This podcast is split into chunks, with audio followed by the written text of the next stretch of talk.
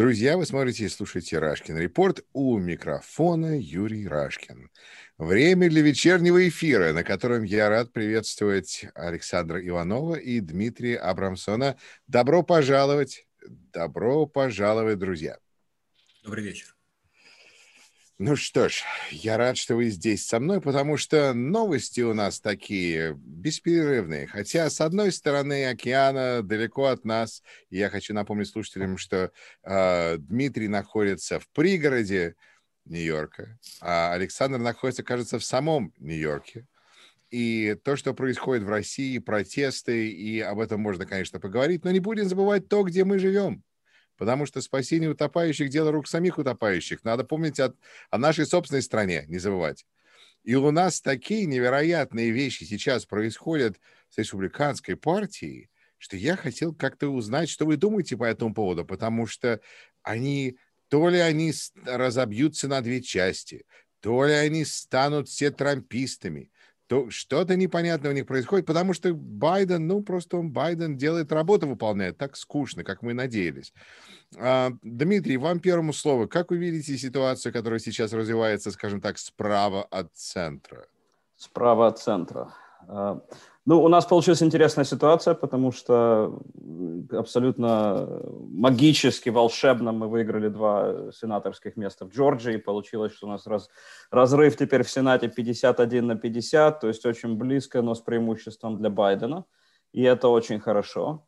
А, и я знаю, что переговоры между Шумером и МакКоннеллом закончились тем, что они не откажутся от филибастера, но демократы, как и ожидалось, будут контролировать Сенат внутри республиканской партии творится что-то страшное. А, несмотря на то, что людям, которые непосредственно находились в Капитолии 6 января, им угрожала личная опасность, они все равно не поняли, с чем они имеют дело. Они все равно, часть из них, продолж... большая часть, большая часть из них продолжает в той или иной степени защищать человека, который поставил их непосредственную жизнь под угрозу. Э, то есть президента Трампа, который э, призвал своих э, сторонников, эту разъяренную толпу, двигаться на Капитолий, и которые были близки к тому, что, чтобы взять этот Капитолий и физически, и в том числе подвергнуть под, под смертельную опасность людей, которых мы туда избрали, включая республиканцев, что самое интересное, включая республиканцев. И несмотря на это, только 10 республиканцев проголосовали за импичмент Трампа в Конгрессе. И сегодня был гол, было голосование о том, чтобы двигаться дальше с э, судом в Сенате. И только 5 из 50 проголосовали за. А это дает нам какую-то идею, как они проголосуют на самом суде. Нам нужно было 17 голосов, чтобы признать Трампа виновным после чего у них была бы возможность э, сделать так, что он никогда уже не сможет баллотироваться ни на какой офис. Но только пять человек как бы дали нам такую, протелеграфировали нам, что они готовы вообще рассматривать это дело в Сенате. Я не знаю, я, я не знаю, как это понимать, я не знаю. То есть для, для меня вообще поня... ситуация, что мы что это должно было быть автоматически, что мы не должны думать про 17, там должно было быть 90-100 голосов. И мы на сегодняшний день видим, что этих голосов нет и, скорее всего, не будет. Это мне абсолютно... Э, это, это, я, у меня нет слов, чтобы описать эту ситуацию. Александр, как вам кажется, а, нужно ли проводить импичмент на самом деле? Ведь э, Трамп уже покинул Белый дом. Мы же... Чего вы еще хотите от бедного Дональда? Что еще? Зачем так его... А, хара, хара... Он такая жертва несчастная. Добрый вечер, Юра. Собственно, вы сейчас повторили слова, которые сказала Хейли а, в передаче на Fox News, а, когда сказала, оставьте в покое э, бедного президента. Он уже покинул Белый дом. И о чем вообще мы говорим? И, в принципе, наверное, а, многие так и думают. Собственно говоря, голосование сегодняшнее в Сенате, о котором упомянул Дима, шла именно, э, речь шла именно об этом. Считать ли конституционным вообще рассмотрение уже не президента, а просто гражданина Америки а, в Сенате по поводу его импичмента, который он получил в плате представителей. И, собственно говоря, Пол Райан на этом, ну, извините, господи, я все время путаю этого, этого либертарианца, Рен Пол. собственно говоря, настаивал на том, что это, это трайл, э, это судебное расследование судебный процесс будет неконституционным. И, собственно говоря, вот на этом а, основании многие республиканцы и строят сегодняшнюю защиту Трампа. Хотя некоторые из них не отказываются, несмотря на то, что всего лишь пять голосов было подано в продолжении процесса, что, может быть, их взгляды изменятся. При этом большинство юристов полагают, что это будет, будет вполне конституционно, поскольку уже есть прецедент. В 1876 году был, э, был импичмент над э, военным секретарем президента Гранта, который за взятки, которые получали он и его жены, сначала жена Карита, по-моему, потом жена Аманда после смерти своей сестры Кариты, получали долгое время взятки э, за полученная возможность одним из э, торговцев учредить, по-моему, на западной границе штатов торговый пункт, который был, был, был монополистом на поставки продуктов для армии. Э, его обвинили в импичменте в марте, он подал в отставку, его тем не менее обвинили в импичменте, и в мае был, сенат, был сенатский суд, да, так я его называю, я не знаю, как сказать правильно по-русски, трайл. Его, конечно же, в принципе, оправдали, потому что не смогли собрать э, больше 35 э, голосов в пользу судебного осуждения, несмотря на то, что были все факты, подтверждающие, что он брал взятки. То есть партийная лояльность уже существовала, Тогда. мы ее не изобрели. Это какая интересная история. Это будет, наверное, новое шоу на Netflix. Как, э, что произошло что с... Интересно, да. Что интересно, что после этого трайла он уехал в Европу вместе со, своими, со своей женой и с детьми. И долгое время его не признавали нигде а, в Америке, ни в одном обществе. Он даже был, вынужден, был вынужден уехать из Нью-Йорка в Филадельфию и долгое время находился там. Что, в принципе, как бы такая же точная история. Три жены, дети, Европа и прочее, прочее. То, что, может быть, ждет Трампа. Да, просто тут, э, как Дима уже говорил, э, есть такая опасность, что он может избираться опять в президента через 4 года. А, но, с другой стороны, республиканцы абсолютно сейчас не в состоянии, я смотрю, показать себя сильными по отношению к Трампу. Наоборот, вместо того, чтобы а, отбилась партия Трампа и сделала партию патриотов. Я думаю, что это надо на республиканцам, которые не согласны с Трампом, уходить из партии ГОП и становиться, видимо, называть партию патриотов, или как они хотят ее называть, потому что партия республиканская просто продолжает полностью принадлежать, ну, почти полностью, за исключением пяти сенаторов, один из которых, или двое из которых один, один а, собираются уже на пенсию, объявили, Роб Портман из Ohio.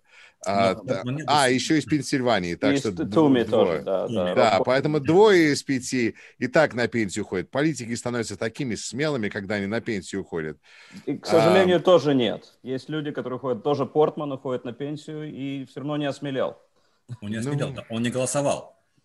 А он не голосовал? Нет, я имею в виду, что проголосовали вот из тех пяти, кого вы назвали, Портман, да. Портмана не было. Голосовала да. Марковский, голосовала Коллинз, а, голосовал а, Родни, естественно, Сассе и Томми. Томми, да. А, ну, я, об этом кстати, говорю. сейчас Коллинз говорит еще о том, чтобы сделать censure. То есть просто выговор Трампу такой, такой очередной. Очередной, Вы помните, да. что она сказала в первом импичменте? Конечно. Она сказала, я думаю, что он выучил свой урок. Когда, когда, он, когда стало очевидно, что не выучил, он сказал, ну, я надеялась, что он выучил свой урок. Поэтому, да, это все печально. И да, к сожалению, даже... Ну, просто которые... я, так, я просто наблюдаю эту тенденцию. И берем этих пять э, республиканских сенаторов, которые покидают сцену, и, скажем, они как бы ставят тогда партию в долгосрочную проигрышную ситуацию, потому, или, или все это будет зависеть от штата. Я пытаюсь как бы начать просчитывать всю эту ситуацию на 5-10 лет вперед, потому что, в принципе, это должно как-то продолжать пожирать республиканскую партию, потому что трампизм неприемлем большинству. Но штаты разные бывают. Вы знаете, я сегодня благодаря одному из э, оппонентов, нет, нет, друзей на Фейсбуке, прочитал статью э, Энн Эпплбаум в «Атлантике». И она упоминает, собственно говоря, не трампистов, в общем-то, а тех людей, разных людей, которых трампизм объединил. И, и говорит о людях, которые, в принципе, скептически всегда относились э, ко всем госинститутам Америки и к политикам в частности. Вот именно эти люди, которые, собственно говоря, и подстрекали, и подстрекали э, восстание против Конгресса, и являются вот той базой, которая сегодня все еще удерживает республиканских э, э, конгрессменов, истеблишмент республиканский, от того, чтобы покинуть навсегда корабль Трампа. Потому что они могут, эти вот э, люди, которые голосовали за Трампа, именно потому, что он пришел осушить Вашингтонское болото, они никуда не делись. И возможно, что через два года, вернее, уже через год, в 2022 году, какие-то новые лица, поддержанные людьми, которые ненавидят американские институты, считают их лживыми, которые только лишь озабочены собственными интересами, своими карманами, они могут привести новых лиц, как было, допустим, при Обаме, когда разочарованные люди привели чайников, грубо говоря, да, движение чайная партия. Звучит по-русски хорошо. Будет как бы новая волна. Волна вот этих вот людей, которые, к сожалению, очень скептически вообще относятся к американским институтам, к Америке и к нашим лидерам. Александр, а я, я бы сказал, да, что... Ну, смотрите, прошу. Извини, извините, Юрий. Я бы сказал, что даже еще хуже ситуация. Мы живем в стране, где очень много людей, если им поставить выбор, вы хотите жить при демократии, где вы будете не всегда получать то, что вы хотите, но как всегда с возможностями баллотироваться или избирать ваших кандидатов, может быть, проигрывать или выигрывать. Или вы можете жить при какой-то недемократии, диктатуре или религиозном правительстве – но вы будете решать, какое это будет правительство. То есть это правительство будет делать, прежде всего, работать на вас, может быть, в ущерб большинству другого населения. К сожалению, мы оказались в стране, где очень большой процент людей думают именно, что им демократия не нужна, им, они хотят, хотят получить все и сейчас, так, как они хотят. Даже вам, если обратный, это... вам обратный пас, Дима, это то, что мы видим сегодня в Венгрии. Собственно, Венгрия это та самая нелиберальная демократия, которая обеспечивает национальные и религиозные вопросы в обмен на то, что они поддерживают партию Орбана. Да, это не только, это не только у нас. И, и вот, это, вот этот парадокс, что мы, люди, которые прежде всего понимаем, что демократия – это самый лучший строй, какими бы ни были недостатками, это самый лучший строй, который есть, я по полу цитирую Черчилля, но э, мы готовы проиграть выборы, чтобы спасти демократию. А другая сторона, как мы наблюдали последние вот сейчас 2-3 месяца, они готовы а, Проиграть порвать, порвать демо... убить демократию, лишь бы выиграть выборы. Вот в чем парадокс.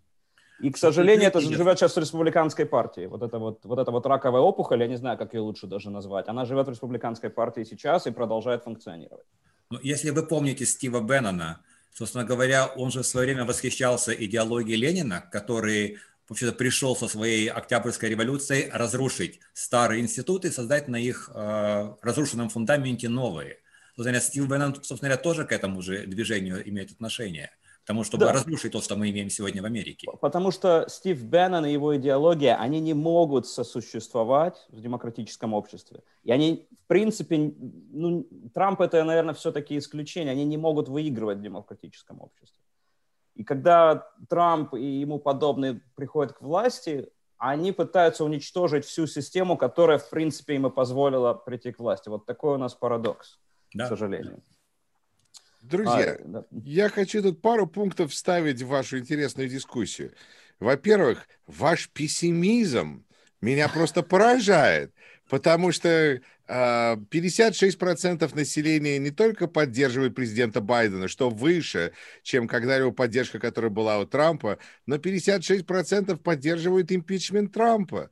То есть и 35% против. То есть мы вернулись, на самом деле, в очень даже хорошее сейчас состояние, я бы не сказал, ну, маятника, но 56 на 35 – это вполне резонно, это хорошая игра. И, кстати, по поводу Беннона – тут такой замечательный пункт меня очень развеселил, потому что он получил импичмент, а все его напарнички... А, а, Пардон, они, да, помилование, помилование. Пардон, они, он да. получил помилование, а да. а они нет. И теперь они идут на суд, а он так, а, извините.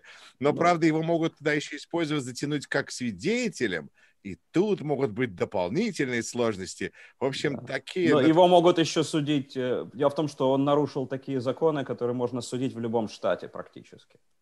То есть от того, что он получил помилование Трампа, это, конечно, показывает еще раз, какая у нас банановая республика, наверное, получилась с Трампом. Банановый как президент. Близко бананы к нам. Нет, ближе. Не республика. Да, не республика. Какое-то, как мы, мы приблизились к какому-то театру абсурда, когда четыре человека э, замешаны в одном и том же преступлении, когда они обворовывали людей, которые поддерживают Трампа, что самое интересное.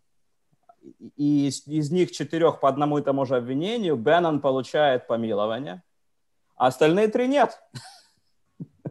Да, это, это тяжелая ситуация.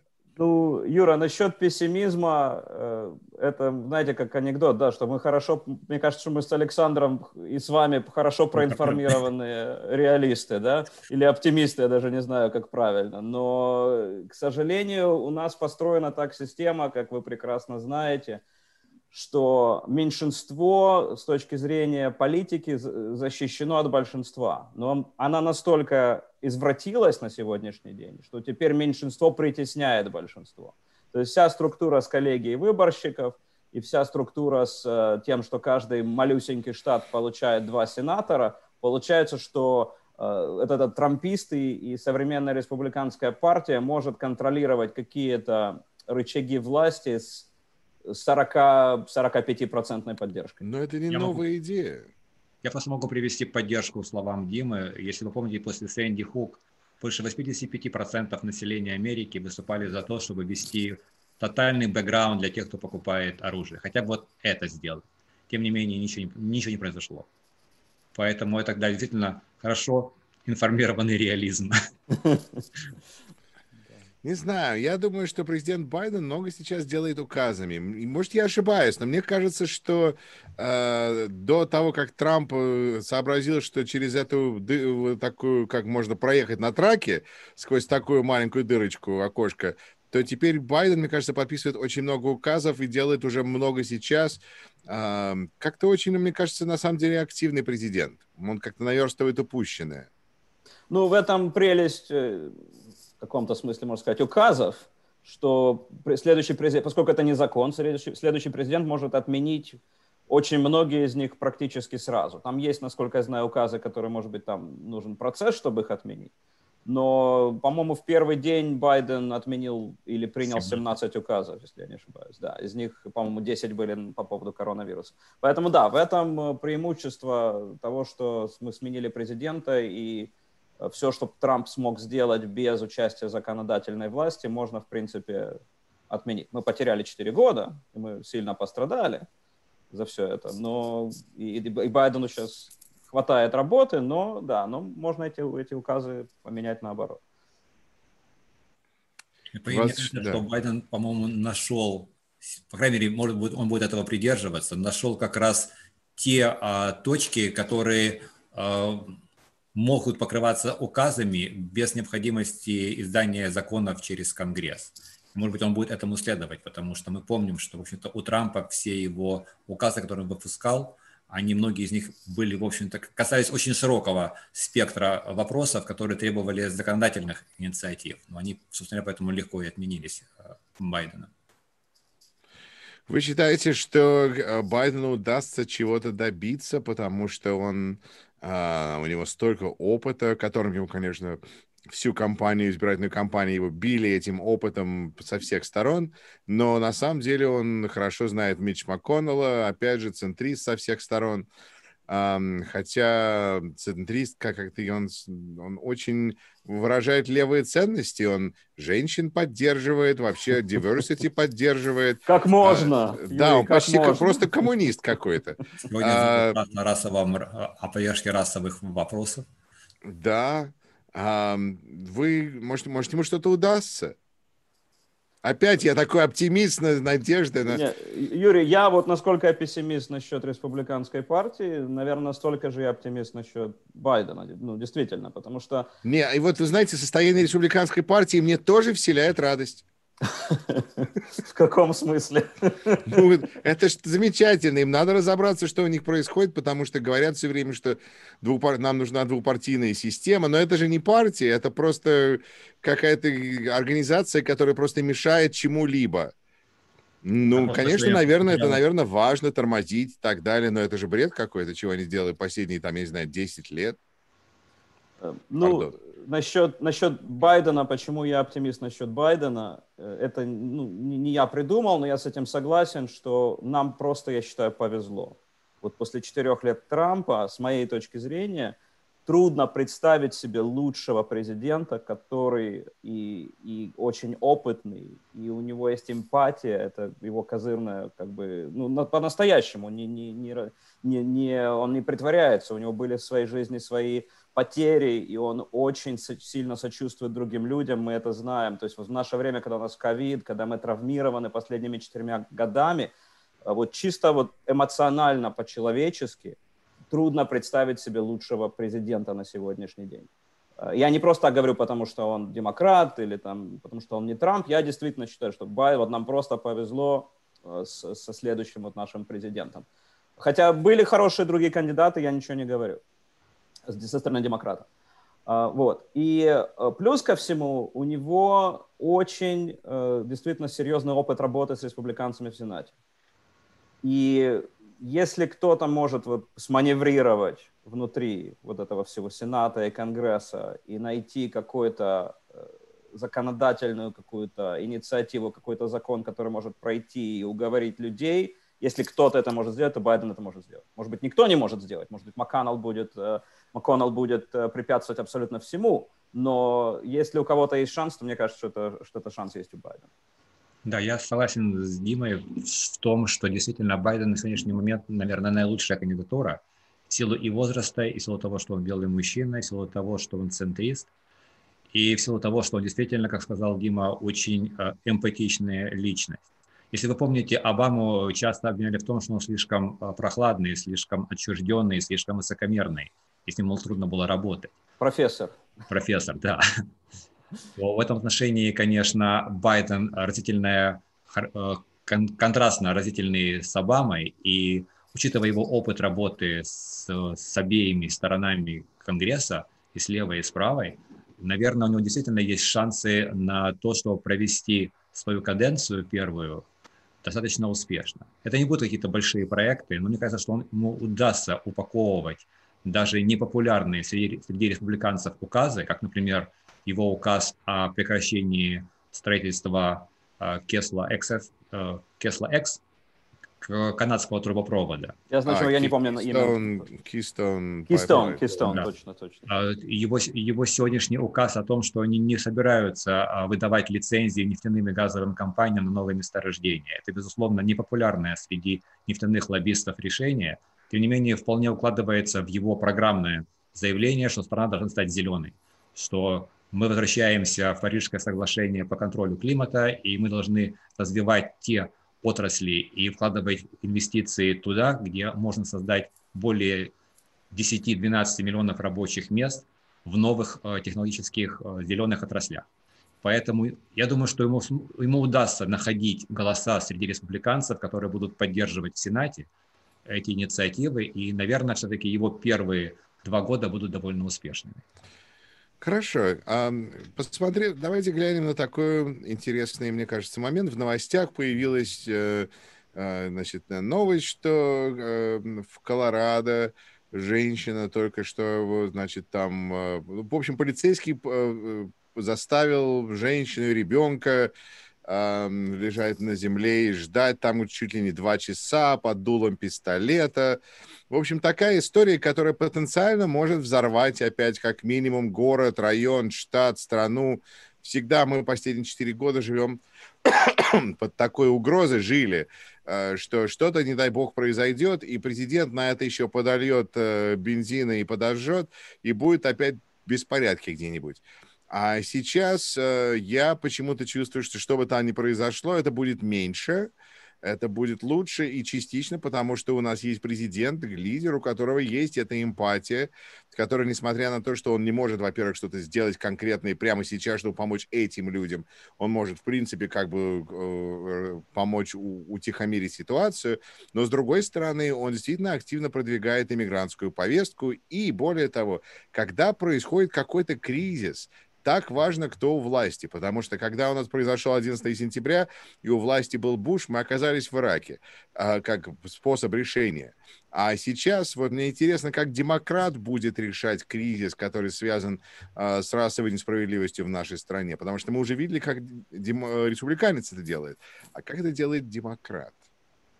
Арина, вы сегодня слушали, он подписал сегодня три очень важных указа, именно касающихся расового равенства, в том числе поддержки а, бизнеса для афроамериканцев и а, латиносов, насколько я понимаю, поскольку эти комьюнити больше всего были задеты коронавирусом и потерями рабочих мест. Он же, по-моему, сегодня говорил о том, что а, будут закрыты частные тюрьмы, которые а, здесь держали. Очень хорошая да. вещь, да. То есть, э, как бы, ведь, в принципе, демократы, в отличие от республиканцев, они системщики. И с точки зрения системности, они создают условия для того, чтобы исключить подобного рода задержание женщины с ребенком, лежащим на полу, убийство, в принципе, в спину черного, который не подчинился команде полицейского – то есть это, э, в общем-то, будет работа длительная, но она, безусловно, создаст условия в обществе для понижения температуры, которая была создана при Трампе. И я уверен, что, в общем-то, подобного рода эксцессы, конечно, будут повторяться.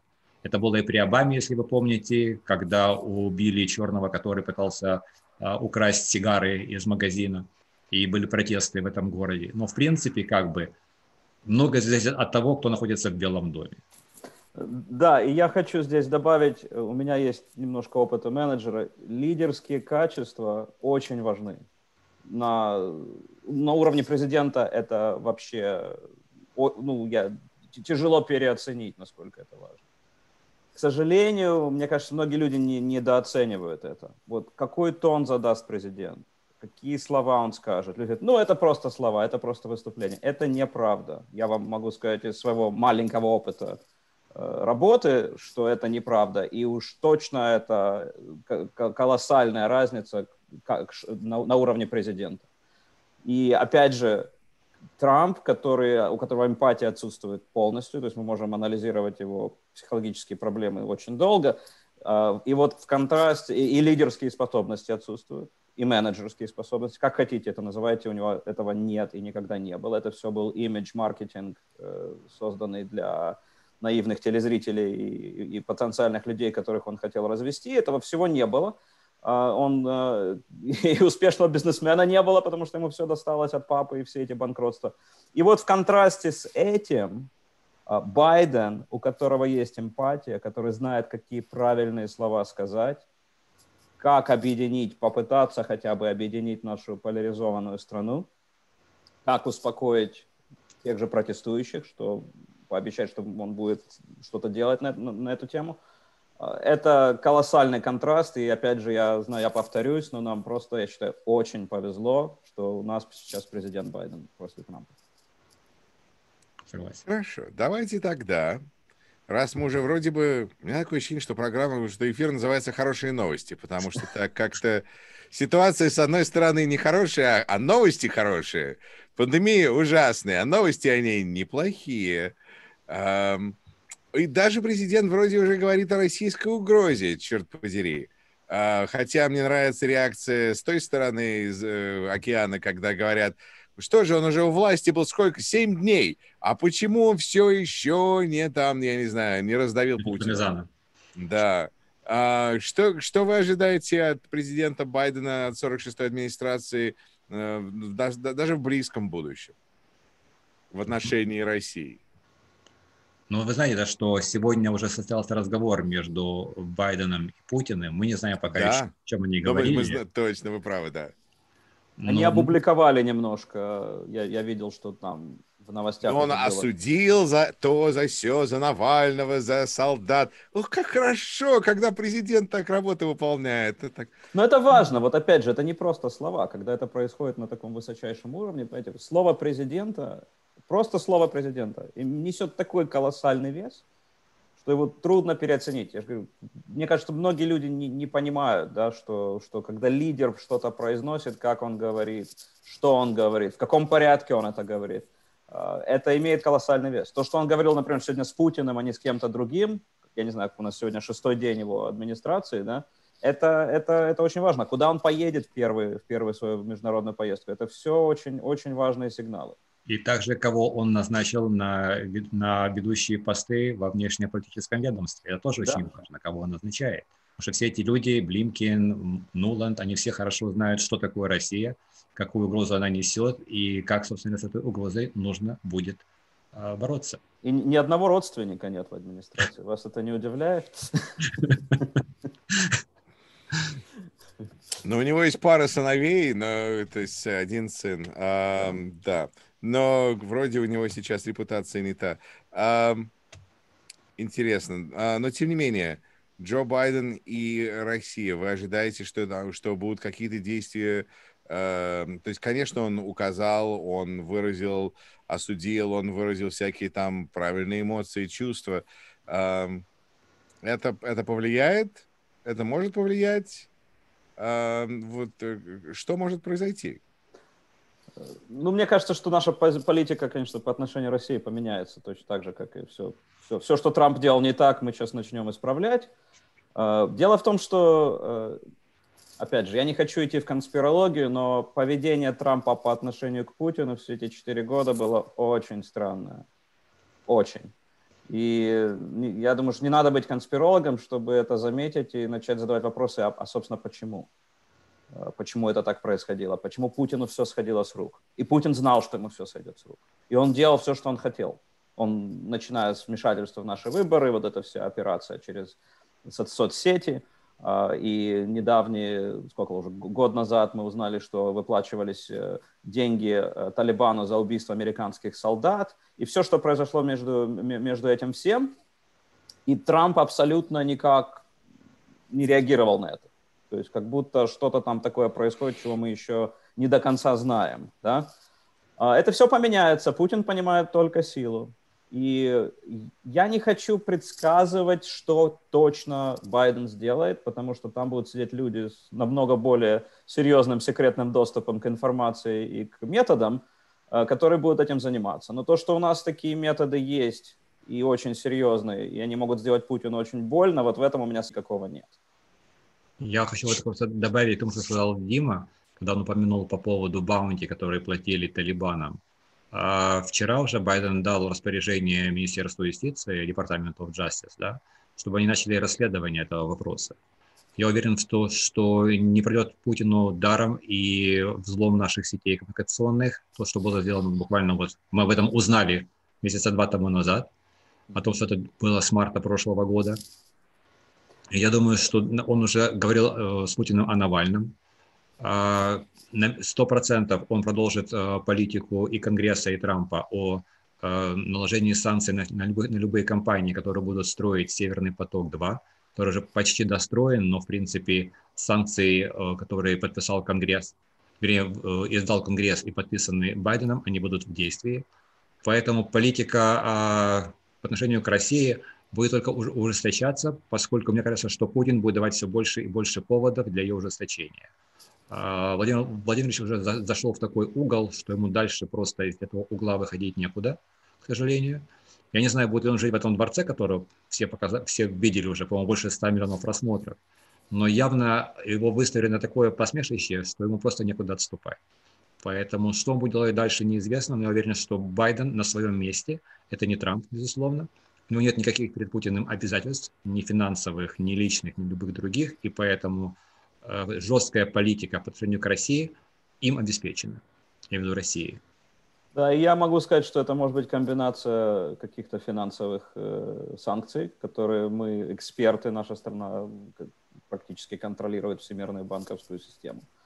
Это будет комбинация... Мы, я, я уверен, что мы знаем про Путина какие-то секреты, которые он не хочет, чтобы куда-то выходили. И, и, и третье, у нас есть э, не хуже, а может быть и лучше методы компьютер, э, с точки зрения взлома компьютерных сетей, которые мы тоже можем применить. Хотя тоже э, надо учесть, что как бы компьютерные все эти взломы, они, их нам, нам, намного легче быть э, в нападении, чем в защите. То есть я должен сказать, что да, у Путина тоже что-то может быть против нас, у нас просто возможности намного серьезнее. То есть это, может быть, нам не обойдется без потерь, но то есть э, то, то, что, то, что наши люди могут делать, наши компьютерные взломщики, то, что они могут делать, я уверен, что не хуже, а то и круче, чем, чем то, что делают в России. Мы просто не делали это пока, ну, из-за Трампа частично, я думаю, мы, мы просто не применяли эти методы.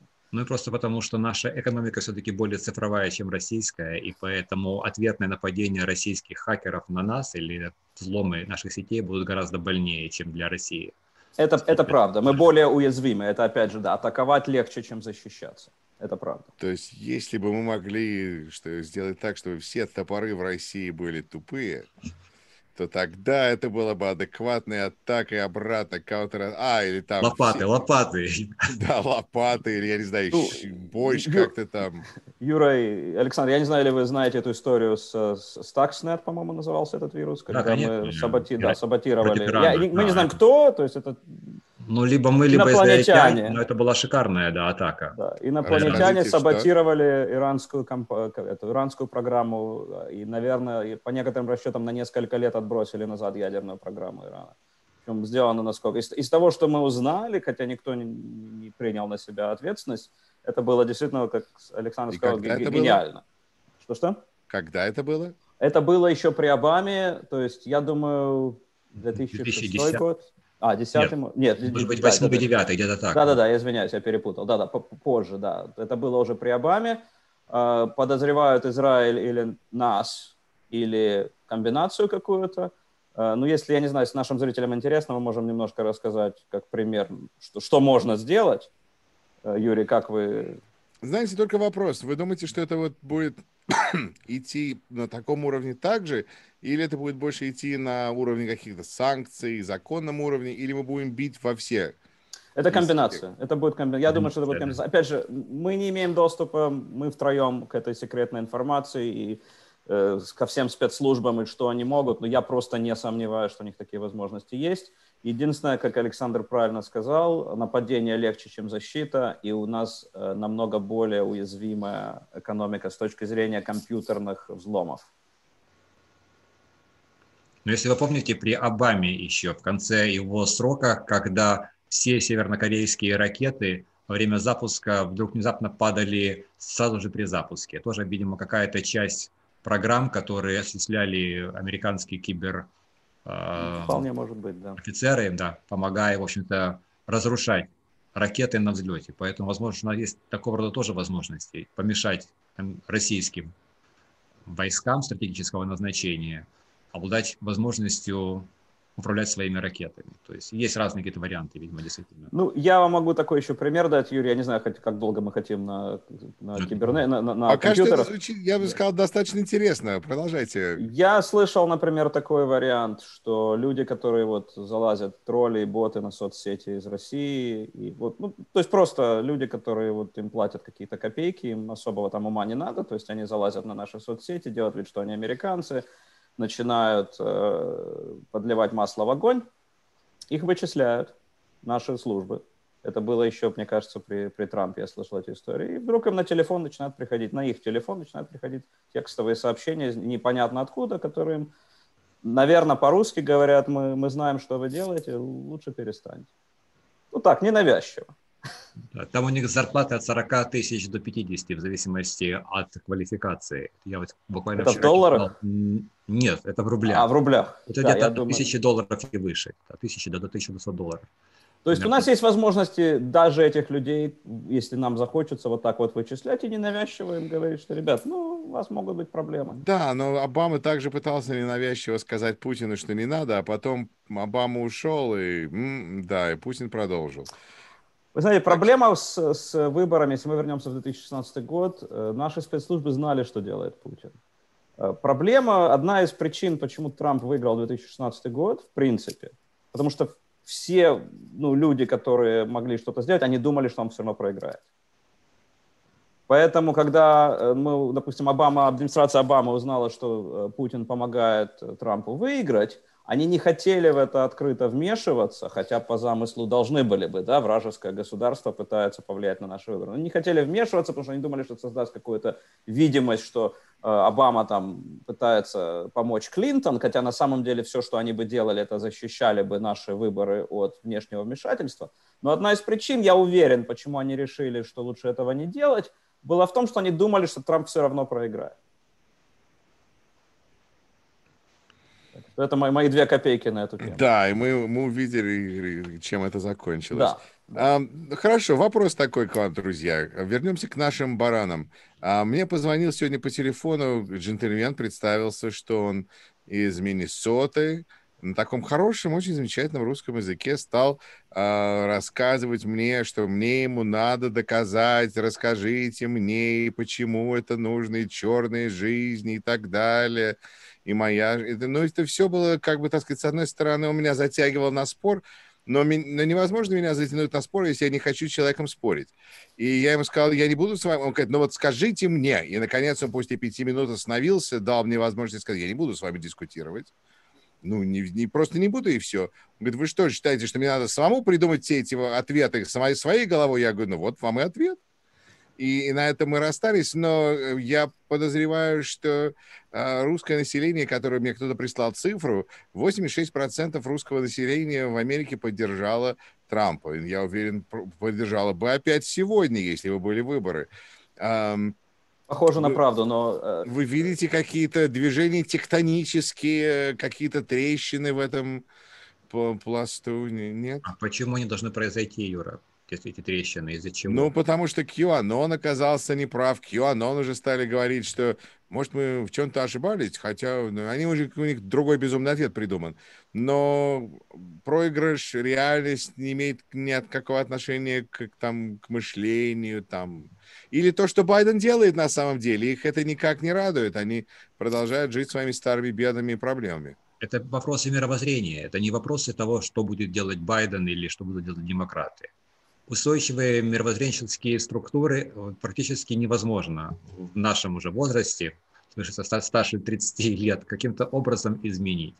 И поэтому то, что было и сделано было Трампом, это же было сделано не потому, что он какие-то придумал умные схемы или придумал нужные слова для своей аудитории. Это та самая аудитория, которая ждала этих слов. Ей было нужно это. И поэтому... Он говорил то, что они думали. То, что они думают, совершенно верно. И поэтому, когда говорят, что он там прекрасный менеджер, который поймал волну, это не так. Волна была. Он просто, он просто часть этой волны. Но ну, у него, маркетинг, он... такое чутье у него на маркетинг. Он, он знает, чувствует свою публику и знает, что им можно продать. Что ей нужно этой публике. Да, и да. нашим русскоязычным, к сожалению, иммигрантам, вне зависимости от национальности, русские, украинцы, евреи, казахи, узбеки – кавказцы, да, они все равно основном своем преимуществе, к сожалению, латентные расисты, они не хотят делить ничего со своими соседями другого цвета кожи, им не нравятся демократы, потому что им придумали э, страшилку, что демократы ведут нас к социализму, а это значит отсутствие колбасы и длинные очереди, очереди в магазины. А мы сюда приехали не, не, для, не за очередями, а чтобы мы красиво здесь жили – и могли говорить все, что мы думаем про этих черномазых. Извините. Уже неделя социализм не наступил. Я не знаю, что там Байден себе думает. А 8 лет Обамы, и до сих пор нету коммунистического рая. Да, да, да. А, а, а обещали. Обещали помню, же, да. Помню, что Но зато вот как только Антифа взялась за дело, сразу взяли Капитолий. Оделись, да, оделись в QAnon, одели на себя шлемы этих Proud Boys – взяли Капитолий. Молодцы, Антифа. Алекс, вы смеетесь, но я написал там целую статью про то, как Антифа штурмовала Капитолий. Ну, понятно, там да. шар- сарказм такими жирными чернилами. Почему-то 10%, которые читали, решили, что я на полном серьезе. До сих пор не знаю как. То есть там, там были такие выражения, что я просто, я, я потом подумал, может, я что-то не так там написал, а перечитал, я не, не понял. Ну, процентов 90 смеялись, если кому-то интересно, но... Э, Вы поймали волну. Вы поймали а, свою волну. Да, да, да, да. Ну, где-то 90 к 10, причем явно э, люди не были за антифу. То есть люди были против Трампа, которые не поняли шутки юмора. Ну да, это, это было весело. Но я вам хочу сказать так. Опять же, у нас у всех, у нас у всех свой круг какой-то. То есть у меня нет научных исследований, поменялось ли мнение русскоговорящих иммигрантов.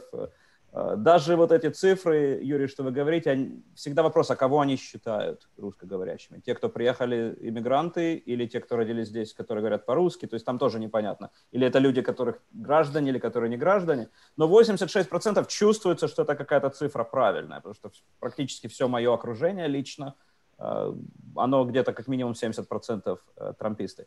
Но я еще раз, я, может быть, я исключение, после 6 января может быть, кому-то это будет приятно слышать. Э, один человек мне позвонил, сказал, которая голосовала за Трампа, сказала, Дима, что происходит, я не поняла. Мы поговорили, и она поняла. Э, это был человек, который э, просто, как многие, не следит за политикой. И вот она, ей кто-то сказал, я за Трампа, и кто другой сказал, я за Трампа. Ну и я за Трампа. И таких людей, на самом деле, которые попали под это влияние, вот под этот цунами, который на самом деле, может быть, если бы разобраться, они бы никогда и не голосовали за Трампа, если бы они разбирались в этом. А, они, мне кажется, кто-то из них, по крайней мере, а, после 6 января на них это подействовало, и, в принципе, если эти люди есть в вашем окружении и наших телезрителей, э, значит, а у вас есть шанс их как-то переубедить. А, и у меня еще одна знакомая позвонила, я не знаю, или она поменяла свое решение, но э, в плане Трампа, но начала задавать такие же вопросы, что она не ожидала, что вот такое, что такое может быть 6 января. И еще один человек, который э, был не уверен все это время, если вы можете себе такое представить. Он говорил, ну вот ты говоришь, что ты против Трампа, а у меня другой знакомый говорит, что, что он за, я не знаю, кому верить. Вы знаете, тяжело оказаться в, а, вот, в стороне от толпы, когда все идут тяжело. в одну сторону, а, а вы должны как бы в другую, потому что они идут, ну, не в правильную сторону. Очень Это тяжело. Видно. Плыть против течения очень тяжело, потому что можно, если у тебя нет этого внутреннего стержня, ты можешь оказаться как белой вороной, то есть ты приходишь в гости. Это очень некомфортная ситуация. Очень некомфортная. Ну, я я знаю, мне некомфортно, когда я прихожу, допустим, в какое-то собрание, обеденный стол, и вокруг меня все начинают рассказывать, какой Трамп замечательный, а я один, значит, я должен либо с ними спорить, либо встать из-за стола и уйти, что, в принципе, я делал и то, и другое, в зависимости от, от ситуации. Но я вам говорю, что у меня конкретно есть примеры, где именно события 6 января, в конце концов, э, заставили людей или задуматься, или переубедили их окончательно, что все-таки Трамп это была ошибка. Не знаю, вот когда вы говорите про вот некомфортное ощущение, когда сидишь в кругу и все за Трампа, а вы нет, я думаю, это хорошо описывает состояние этих пяти республиканских сенаторов, которые да. теперь на любом республиканском сборище, они как бы помеченные, потому что все за Трампа, а они нет. Они делают правильную вещь, но потому что их так мало, мы носим их всех на руках. Потому что на самом деле это должны были Ура, он все. вымыл руки. Да, да, мы, мы, мы, мы их носим на руках за то, что они сделали правильно свою работу. Мы вот оказались в такой стране абсурда. А, но действительно, это мы, мы видим теперь, мы видим людей, у которых есть какой-то внутренний стержень, сила воли, какие-то моральные устои. Они понимают, что их выбрали на эту должность не для того, чтобы они себе набили карманы, не для того, чтобы у них был был, был, была обеспеченная зарплата. Ну, форма социализма, если так подумать. Их выбрали, чтобы они защищали нашу страну, защищали Конституцию, и в, в том числе в тех ситуациях, когда это не популярно. И кроме Но... этого, в принципе, они действительно э, выражают ту идеологию, с которой и под которой они в свое время расписались и пришли в Конгресс. Потому что, в общем-то, эти пять человек, которые сегодня проголосовали за продолжение в Сенате слушаний дела Трампа, на самом деле действительно верные своей идеологии республиканцы, у них есть принципы, они представляют собой ту партию, которую мы уже сегодня не видим и потеряли на правом фланге.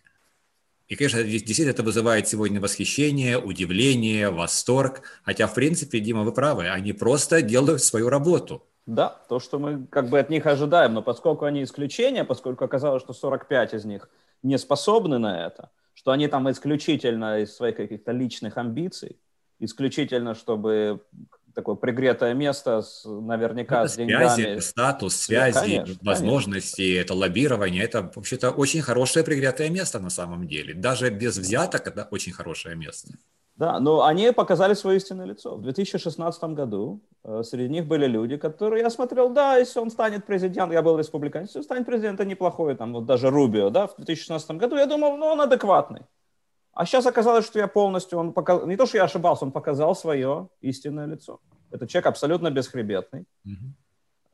Я не буду при, приводить более страшные там эпитеты на него, но я, я его называю, не, не, не надо издеваться над человеком, который потерял свой позвоночник в 2016 году. Ну, некрасиво. Хорошее выражение.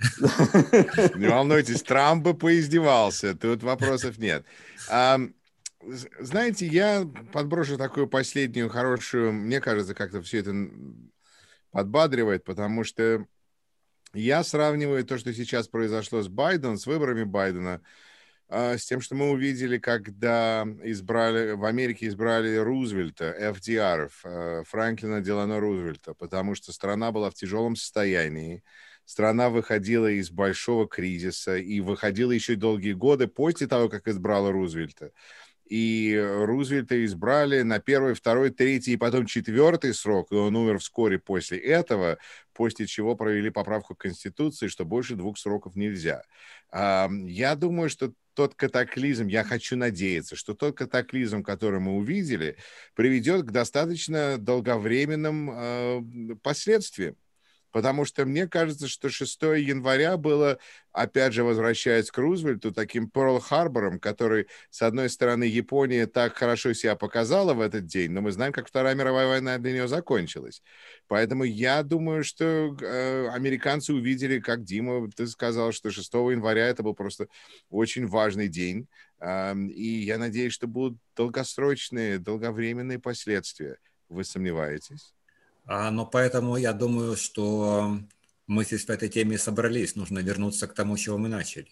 Что в Сенате должен быть проведен, должно быть проведено судебное расследование импичмента Трампа, для того, чтобы там выступили свидетели, были показаны документы, какая-то хроника, видео и прочее, чтобы как можно больше американцев увидели, что было 6 января. Было бы здорово, если бы в Сенат также бы попал и Трамп. Ну, тогда наверняка будут, будут приглашены и Джулиани, и кто-то из детей Трампа будут давать показания. Поэтому я думаю, что когда как можно более широкая американская общественность увидит, что было, кто эти люди, которые стояли за всеми этими подстрекательствами, и насколько эти люди смешные, никчемные, э, ну, посмешище просто для Америки, они, возможно, какая-то часть больше, чем было до этого, будут звонить Диме и говорить, Дима, ты знаешь, мы ошибались. Ты был прав, и мы больше никогда не будем голосовать за этих людей. Я согласен, Алексей, я согласен, что это нужно сделать. Я, к сожалению, пессимистичен по поводу 17 республиканских голосов. Потому что они уже, они знают, что произошло. А, может быть, э, публике удастся оказать на них какое-то давление, то есть люди, которые нас смотрят, если у вас э, сенатор-республиканец, э, вот просто вот потратьте две минуты, напишите письмо что вы требуете, чтобы э, он голосовал за э, признание Трампа виновным в том, что произошло. То есть мы все должны что-то сделать. Хорошая идея, кстати. Да, да. И ну, с конгрессменами уже поздно, они уже проголосовали, но с сенаторами абсолютно.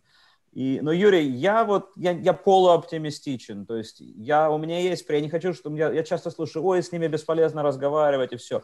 Есть люди, есть вокруг вас люди, я вам гарантирую, которых вы можете переубедить, но это вот все, кто нас смотрят, э, люди, которые понимают, насколько трампизм опасен, э, вы должны приложить к этому усилия, вы должны распознать, кого можно переубедить, кого нет. И в то же время я знаю, что очень много людей, которых переубедить невозможно. И несмотря на 6 января, они, э, они будут, как Александр говорит, это мировоззрение, да, они либо верят во что-то потому что, или верят во что-то, несмотря на, на то, что наоборот. Несмотря на то, они, что, да. Да, несмотря, или потому что, или несмотря на то, что. То есть э, вам нужно их распознать. И вот это, это, к сожалению, это медленно, это не произойдет э, даже вот с, с судом в Сенате. Это медленная работа, но она необходима, каждый из нас. И, и до следующих выборов э, два года, кажется, далеко, это очень недалеко. Это очень близко, 22 год.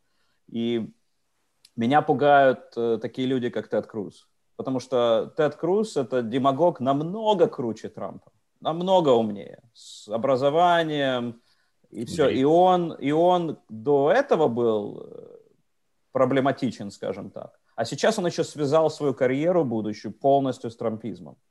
Вот эти люди меня пугают. И эти люди могут баллотироваться в 2024 году и могут опять уже, так сказать, умная версия Трампа намного опаснее, чем то, что мы имели последние 4 года.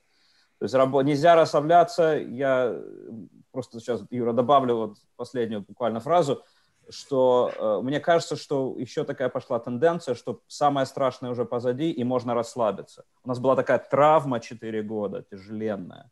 И вот 20 января вот мы вот закончилось, и все, можно расслабиться и не думать об этом. Я смотрю, люди уходят с соцсетей или не хотят говорить о политике. Все, мы выдохлись, мы больше не можем. Я, к сожалению, должен сказать, что нет, что, что, что у нас еще очень серьезные проблемы, и расслабляться ни в коем случае нельзя. Знаете, есть такое американское выражение, что these, these are the most important elections of our lifetime. Это самые главные выборы в нашей жизни. И это полагается, и можно говорить перед каждым вы, каждыми выборами, потому что каждые следующие выборы действительно являются самыми главными. Uh, так что следующие самые главные выборы в нашей жизни будут uh, через полтора года. И вот для сравнения, вы живете в демократических штатах, у вас два демократа, у, у нас в Висконсине э, Рон Джонсон, о бой, такой, в общем-то, один из самых ярых трампистов. Что там скрывать Юра, все равно напишите письмо, все равно. Да, абсолютно. А с другой стороны, Тами Болдуин, которая просто замечательная прогрессивная женщина и явно проголосует первых рядах за импичменты, потому что она понимает, и потому что это, так сказать, ее, соответствует ее идеологии и фактам, и всему на свете. Поэтому у нас такое четкое разделение, очень консервативное, очень либеральное. Но, э, Дима, ты прав, абсолютно всем надо написать письмо, и это замечательная идея. Ну что ж, а, будем наблюдать, что у нас теперь произойдет с нами так, так, так, нам кто-то что-то написал, ну просто хочется так. I'm from Texas. It's absolutely pointless to call Cornyn or Cruz. Both of them are Trump sold outs. А, вот, пожалуйста, Дима говорят, что люди говорят, что а зачем писать? Мы же знаем, кто такой Тед Круз. Зачем ему вообще время-то и силы тратить, посылать ему письмо? Значит, с Крузом я согласен. А, с Корнином, э, вы понимаете, ну, я не могу, конечно, гарантировать от того, что мы напишем им все письма, что-то поменяется, но мы ничего не теряем, кроме там двух минут времени, зайти на их э, страничку и быстренько написать им одно предложение. А, дело в том, что э, все наши сенаторы и конгрессмены, они начинают нервничать, если им начинают тысячами приходить письма на одну и ту же тему. Я это, я знаю, как бы я, я когда еще был в Indivisible, это одна из вещей, ну, каких основных, которых нас учили. Вы не думаете, что это уходит в никуда. Да, да нет, написали... что я получаю такие письма. А, ну, извините, Юрий.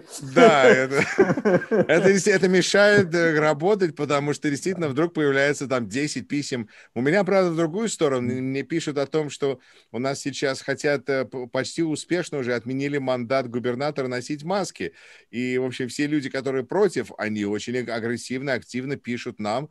У нас сейчас в Доме престарелых хотят, э, сказали, чтобы все работники доме престарелых сделали себе вакцинацию, а работники против. И, и, в общем, мне пишут в больших количествах, так что это абсолютно американская вещь. А да. в принципе, да, надо писать. Если, ну, если взять Корнина как пример, я вас уверяю, что если ему напишет миллион его избирателей, он понимает, что если ему написал миллион, то неизвестно еще сколько миллионов это подумали, но не написали, и он уже должен с этим считаться. Гарантировать я ничего не могу, а, но Техас это такой штат, который вот-вот-вот станет синим. Поэтому То есть Кор... не, заб, не забудьте, когда кто-то будет избираться против Корнена, против Круза. Конечно, конечно. Дайте им копеечку. Конечно, Александр? но я просто говорю, с точки зрения Корнина, если он увидит, что а, его избиратели в массе своей требуют от него голоса за а, то, что Трамп признать Трампа виновным, он не, он не сможет это игнорировать. Я не могу гарантировать, что он сделает, но на нем будет вот это висеть давление. И еще поймите такую вещь, что если бы эти республиканцы не боялись э, каких-то предвыборных трампистов, которые их могут победить в предвыборных кампаниях, они бы все проголосовали за, за то, чтобы Трампа признать виновным. Вот, ну, может, не все, хорошо, не все. Там, наверное, есть 10, которые действительно... Как бы, Упертые. Да, у них не все, совсем не все хорошо с головой. А, они бы проголосовали, они просто боятся вот этого вот что будет, если они это сделают. А если вы заставите их бояться в другую сторону, что понимаете, это политический расчет. Я вам обещаю, что на кого-то из них это подействует, если это мы сделаем вот так вот Э, массово. И плюс ко всему, поверьте, они не хотят, чтобы Трамп баллотировался еще раз в 2024 году. Они никто этого не хотят. Они просто боятся. Они просто не знают, как от этого избавиться. Они бы очень хотели это сделать чужими да. руками. Да, да, это сто процентов. Как я написал недавно, что республиканская партия – это ум, честь и совесть нашей эпохи. Они ждали пять лет, пока Твиттер заткнет Трампу рот. Скажем ну что ж, хорошо.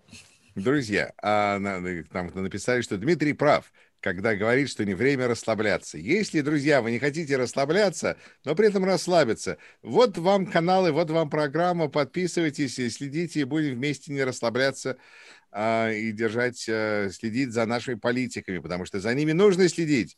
А, и вот так. Так что большое спасибо моим друзьям, которые сегодня присоединились, моим гостям сегодня в сегодняшнем эфире. Дмитрий Абрамсон и Александр Иванов. Большое вам спасибо, друзья. Спасибо. Спасибо. И всем остальным не забудьте подписаться на Rushkin Report, если вы еще не подписались. И здесь не Russia Today и не Fox News. Если вы можете поддержать этот проект одним долларом в месяц, сделайте это сейчас на Патреоне. Спасибо всем, кто поддерживает этот проект. Вы мои